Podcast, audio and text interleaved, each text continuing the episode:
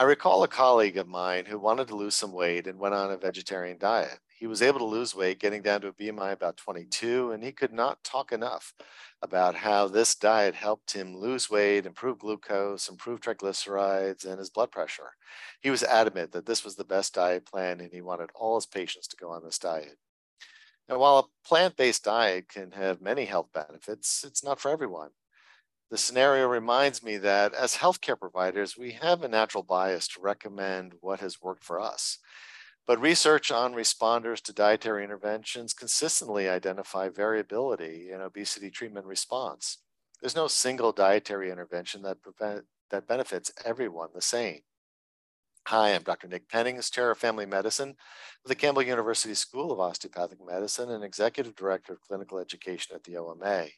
My guest on the podcast today is Andreas Acosta, MD, PhD, Assistant Professor in the Division of Gastroenterology and Hepatology at the Mayo Clinic in Rochester, Minnesota. Dr. Acosta presented his exciting research at the OMA Fall 2022 Obesity Summit in Anaheim, California, in a presentation titled Phenotype Guided Lifestyle Intervention for Obesity Management. Welcome back, Andreas.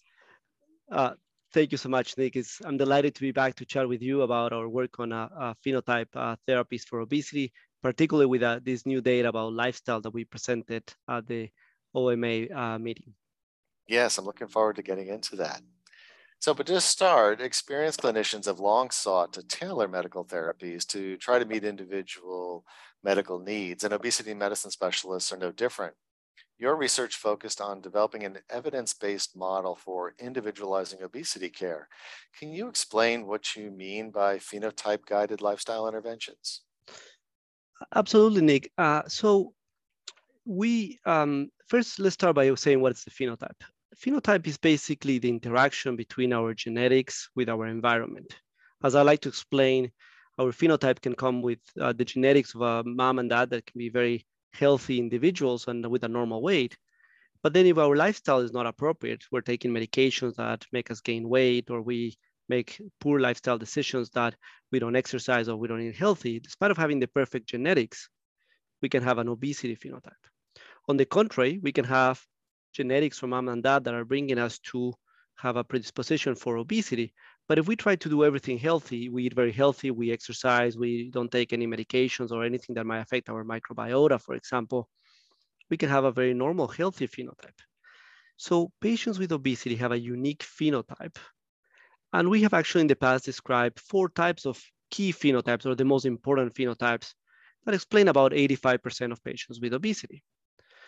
So our work for phenotypes have been mainly focusing with using pharmacotherapy and devices. But talking with experts like you, one of the initial questions that we were getting when, when we were showing our work with phenotypes was, what about the diet and lifestyle intervention that each phenotype should be doing? So for that reason, we went back to the drawing board. We designed a unique phenotype lifestyle intervention that, uh, sorry, a unique lifestyle intervention that will be unique for each of the phenotypes. And we went ahead and tested this in a, non-randomized controlled trial. We had an initial group who received a Mediterranean diet, controlled diet with lifestyle intervention, visits with a wellness coach and an exercise physiologist in a 12-week sessions. And then we have a group that went through our phenotype lifestyle approach, in which is very unique approach with diets, exercise, and lifestyle recommendations for each of these individuals. And then we showed that in this initial study, as a proof of concept, that our unique lifestyle intervention that is paired or tailored to our phenotypes improve the outcomes within uh, with compared to patients who receive a standard of care or a low calorie Mediterranean diet. So maybe just explain a little bit what those four different phenotypes are that you were working with. Perfect. So to refresh uh, the memory of your listeners, uh, we have four obesity phenotypes. I think we explained them in a previous podcast, and mm-hmm. likely you can go to that uh, podcast to dive a little bit more if you want in the phenotypes. So I'm going to be brief for the purpose of today's conversation. So basically for the initial phenotype, which we call the hungry brain phenotype, you know, pathophysiologically, these individuals don't feel full and they consume high quantities of calories in one sitting. We decided uh, to provide them with a lifestyle intervention that was mainly focusing on a low calorie diet uh, with a volumetric diet, high fiber, and with a little bit of a time restricted feeding, one to two meals per day. The idea of this concept is that the individuals eat most of their calories within one or two servings, one or two sittings per day, and then enhance their sensation of fullness. For these individuals, we recommended an exercise plan of 10,000 steps of physical activity daily, no need for really exercise, and standard behavioral therapy where they meet with a coach on a regular basis, on a weekly basis for 12 weeks. For hungry gut uh, phenotype in which patients. So just uh, let me uh-huh. just uh, interrupt yeah. a little bit about the hungry brain. You mentioned a volumetric diet. Maybe just explain a little bit what that is and how that, why that particular intervention was picked for this patient. Perfect. Type. So what we're trying to do in this case is we're trying to enhance the sensation of fullness. So in order to enhance the sensation of fullness, we need to distend the stomach as much as we can in order for the signal of the stomach going to the brain to tell us, let's stop eating. So high fiber helps with this, but also volumetric. What we mean by volumetric?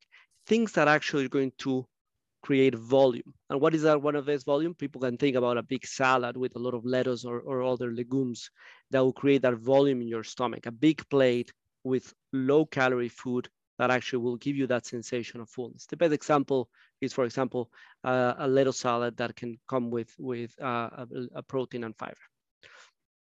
Is is protein content a factor in that as well, since protein's thought to enhance satiety?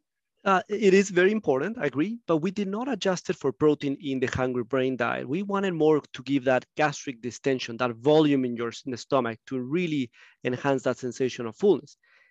And that's where we separate the concept of satiation or that fullness within a meal versus satiety for how long we stay feeling full. And that's why these two concepts of hungry brain and hungry gut differ. Okay, so that is trying to trigger a greater sense of satiation with your meal. correct. Feeling correct. full so it's with each meal. Feeling full in that meal and stop. Now in hungry gut, which is very important what you say about protein, we here we wanted to make sure that once you feel full, you stay feeling full. So in order to do that, we designed to give you a high protein, low calorie diet. And we want you to have a pre-protein, a pre-meal protein supplementation. So one hour before your main meal to have a protein snack. And exactly because what you were just said, Nick, in order to enhance that sensation of satiety, in order to have a higher response of hormones such as GLP-1 and peptide YY, for us to feel full and continue to feel full for longer periods of time. So in these folks with hungry gut, we decide to give them three to five meals a day. So three main meals with two snacks in late morning and late afternoon. Standard physical activity recommendations and external uh, uh, behavioral recommendations. So one was time restricted feeding volumetric. The other one is high protein, protein snacks. The third group, the emotional eating uh, or the emotion, the emotional hunger. These folks are eating for their emotions. So what we wanted to do is a little bit similar that we do with for with people, for example, who want to quit smoking. We said, you know what? No snacks. If you're trying to cope with life with the snacks, we want to say, you know, snacks. You eat three meals a day, no snacking. Because when we're behaving and we're actually in a good diet, you know, our snack might be a healthy veggie or a healthy fruit. But when we're not snacking, when we're not on a healthy behavior and we are craving for food, we might, our snacks might not be the most healthy things. So we told these folks, low calorie diet, no three meals a day, no snacks, a standard lifestyle intervention, standard exercise, my apologies, standard life exercise, and then a very intense behavioral program.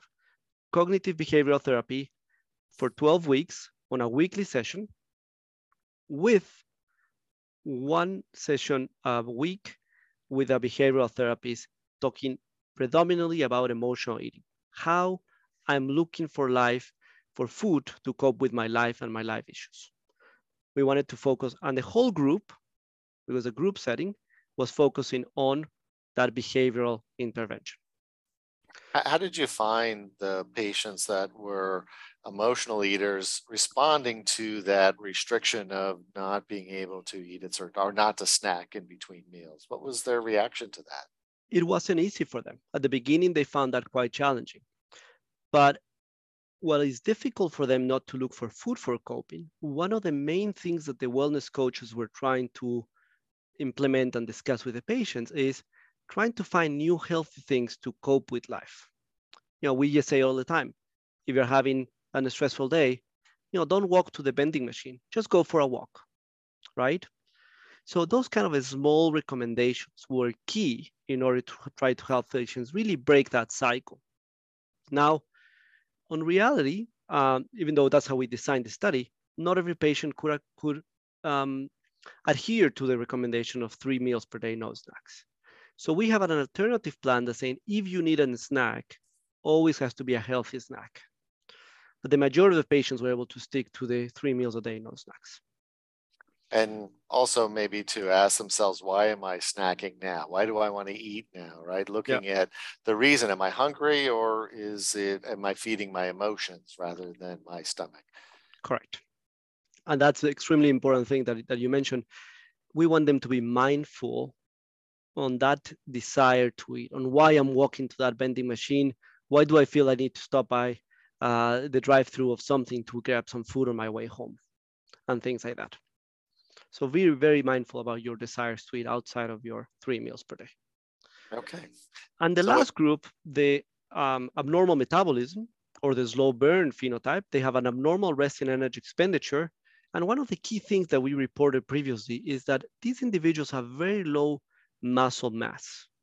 So they have a high percentage of fat mass, low muscle mass, and their metabolism is abnormal. So in these folks, we told them we just want a low calorie diet, but because we're going to highly recommend exercise for them, we want a post workout uh, protein supplementation. So usual after working out, let's have a, a protein snack. It could have been a liquid form like a shake or a protein bar.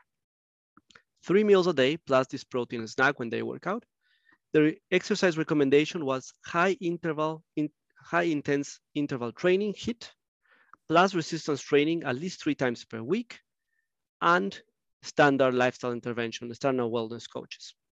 So these folks were actually told, you need to go to the gym.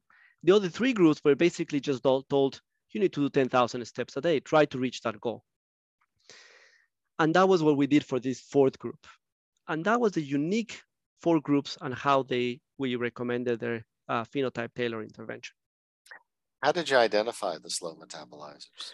Well, we measure resting energy expenditure by indirect calorimetry, and we also measure their body composition to know their uh, uh, their um, muscle mass and their fat mass.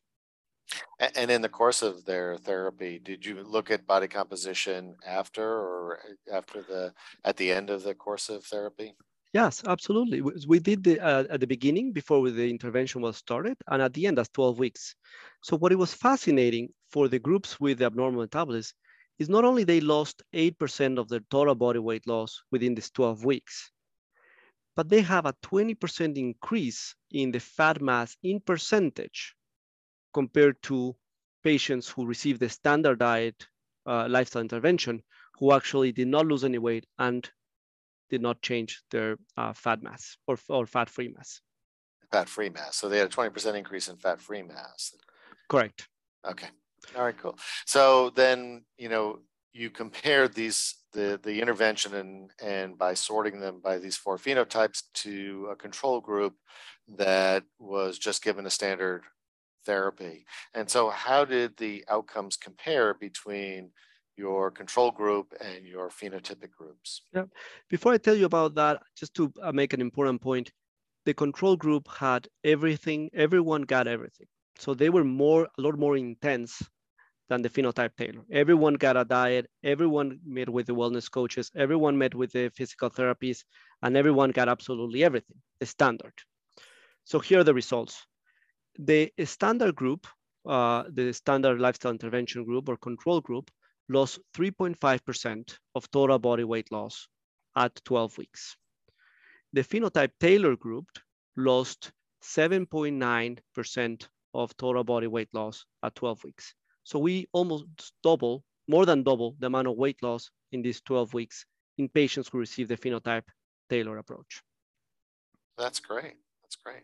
So when you're looking at these phenotypes, uh, the, you also mentioned in your lecture that uh, there's overlap in these groups. That mm-hmm. some people kind of fall into into two categories or more.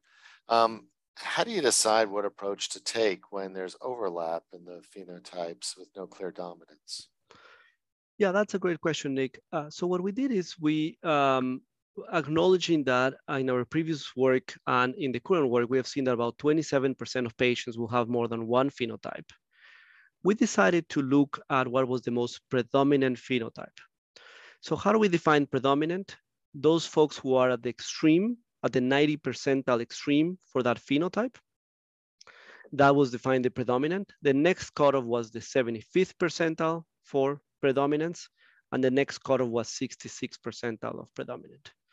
So that's how we define the predominant. And now we do have multiple patients who had more than one phenotype, despite of these kind of predominance tiers we define it on the protocol.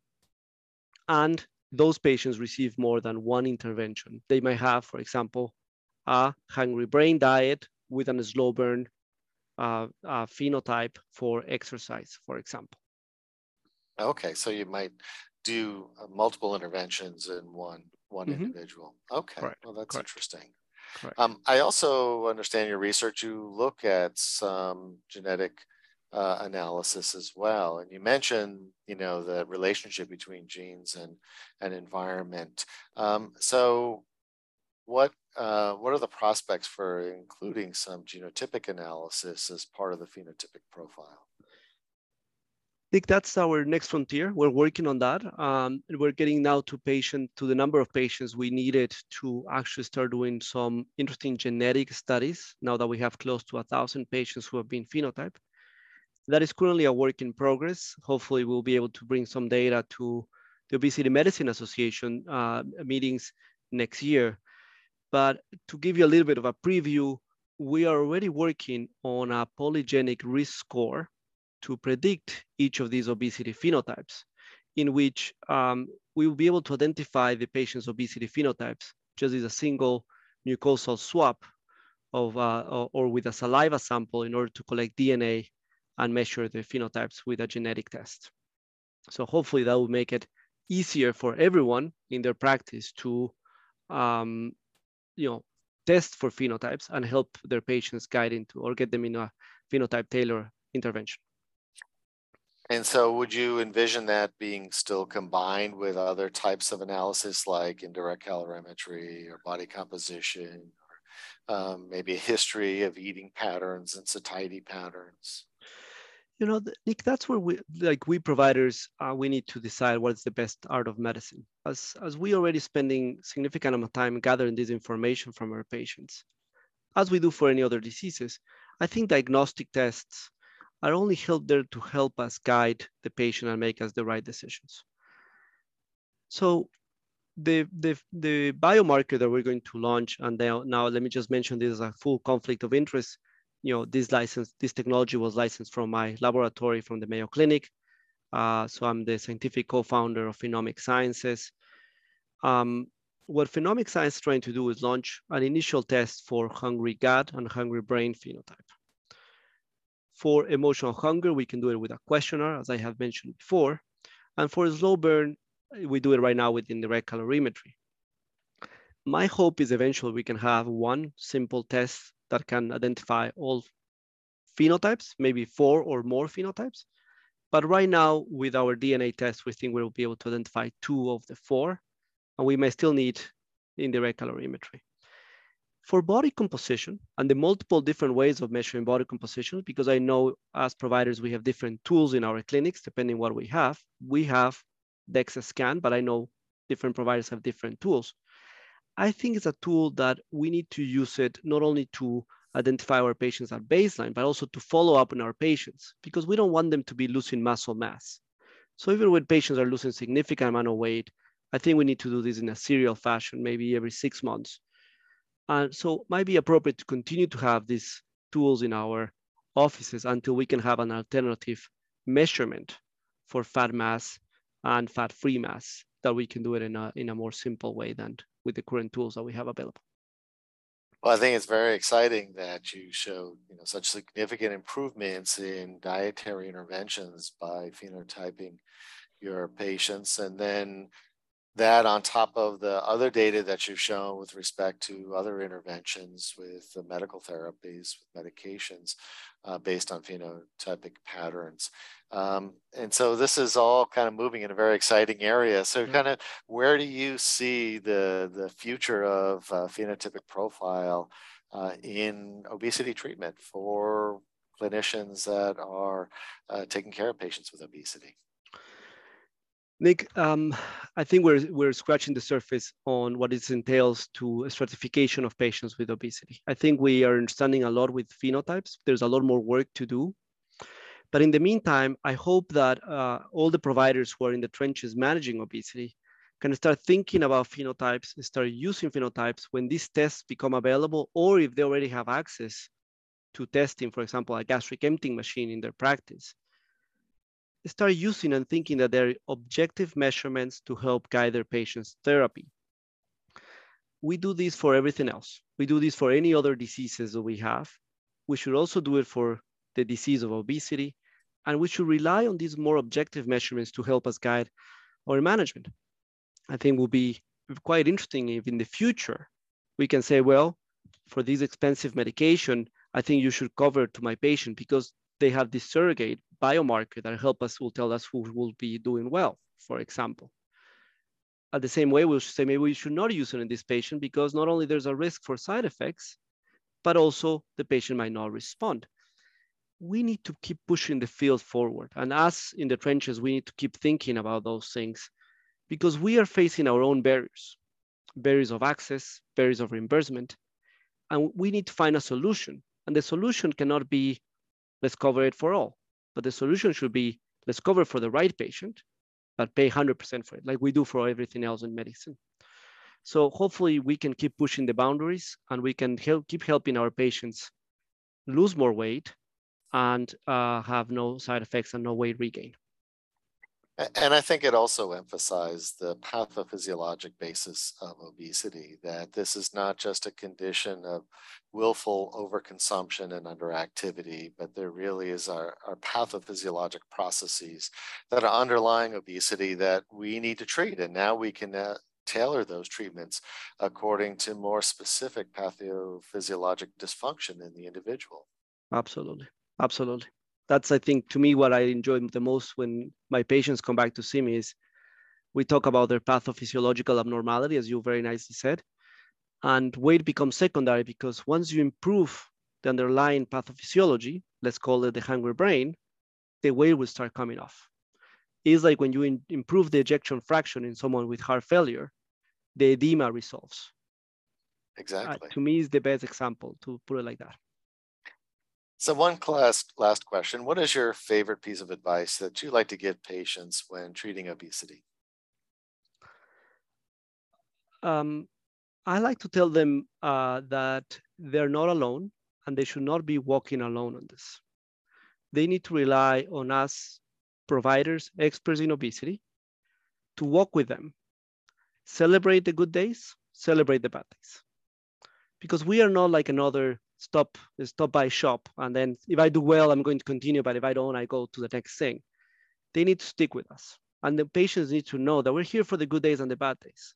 Because otherwise they will say like oh i'm going to try diet a program b gym c provider a provider b. No. We are the providers. We manage that. We need to be like a cancer center. We have all the options for our patients. We're here to help them get them to a healthy weight. And patients need to understand that. And that's a discussion I have with my patients in the very beginning of, of my encounters because I tell them that my most important role is is when you're struggling, not when you're mm-hmm. doing well, but when you're having difficulty. That's when you need me the most. That's where my role is most beneficial.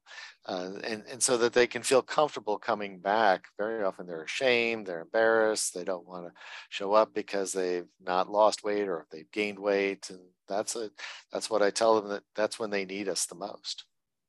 Absolutely. Absolutely. That's I think that's what we're here for. So, exactly. Yeah. Yeah. Well, thank you, Andreas. Uh, you can find Dr. Acosta's conference lecture, Phenotypic Guided Lifestyle Intervention for Obesity Management in the OMA Academy. Where else can our listeners learn more about your work?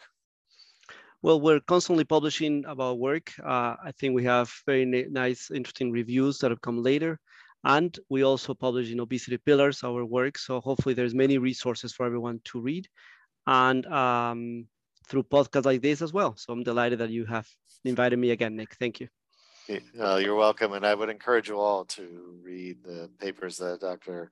Acosta has uh, published. They're excellent uh, information and, and I think uh, really looking at the future of obesity treatment. Thank you, Nick. Thank, thank you for being with us today. If you like this podcast, please share it with a friend and help the OMA as we strive to advance clinician understanding of the disease of obesity. Thank you.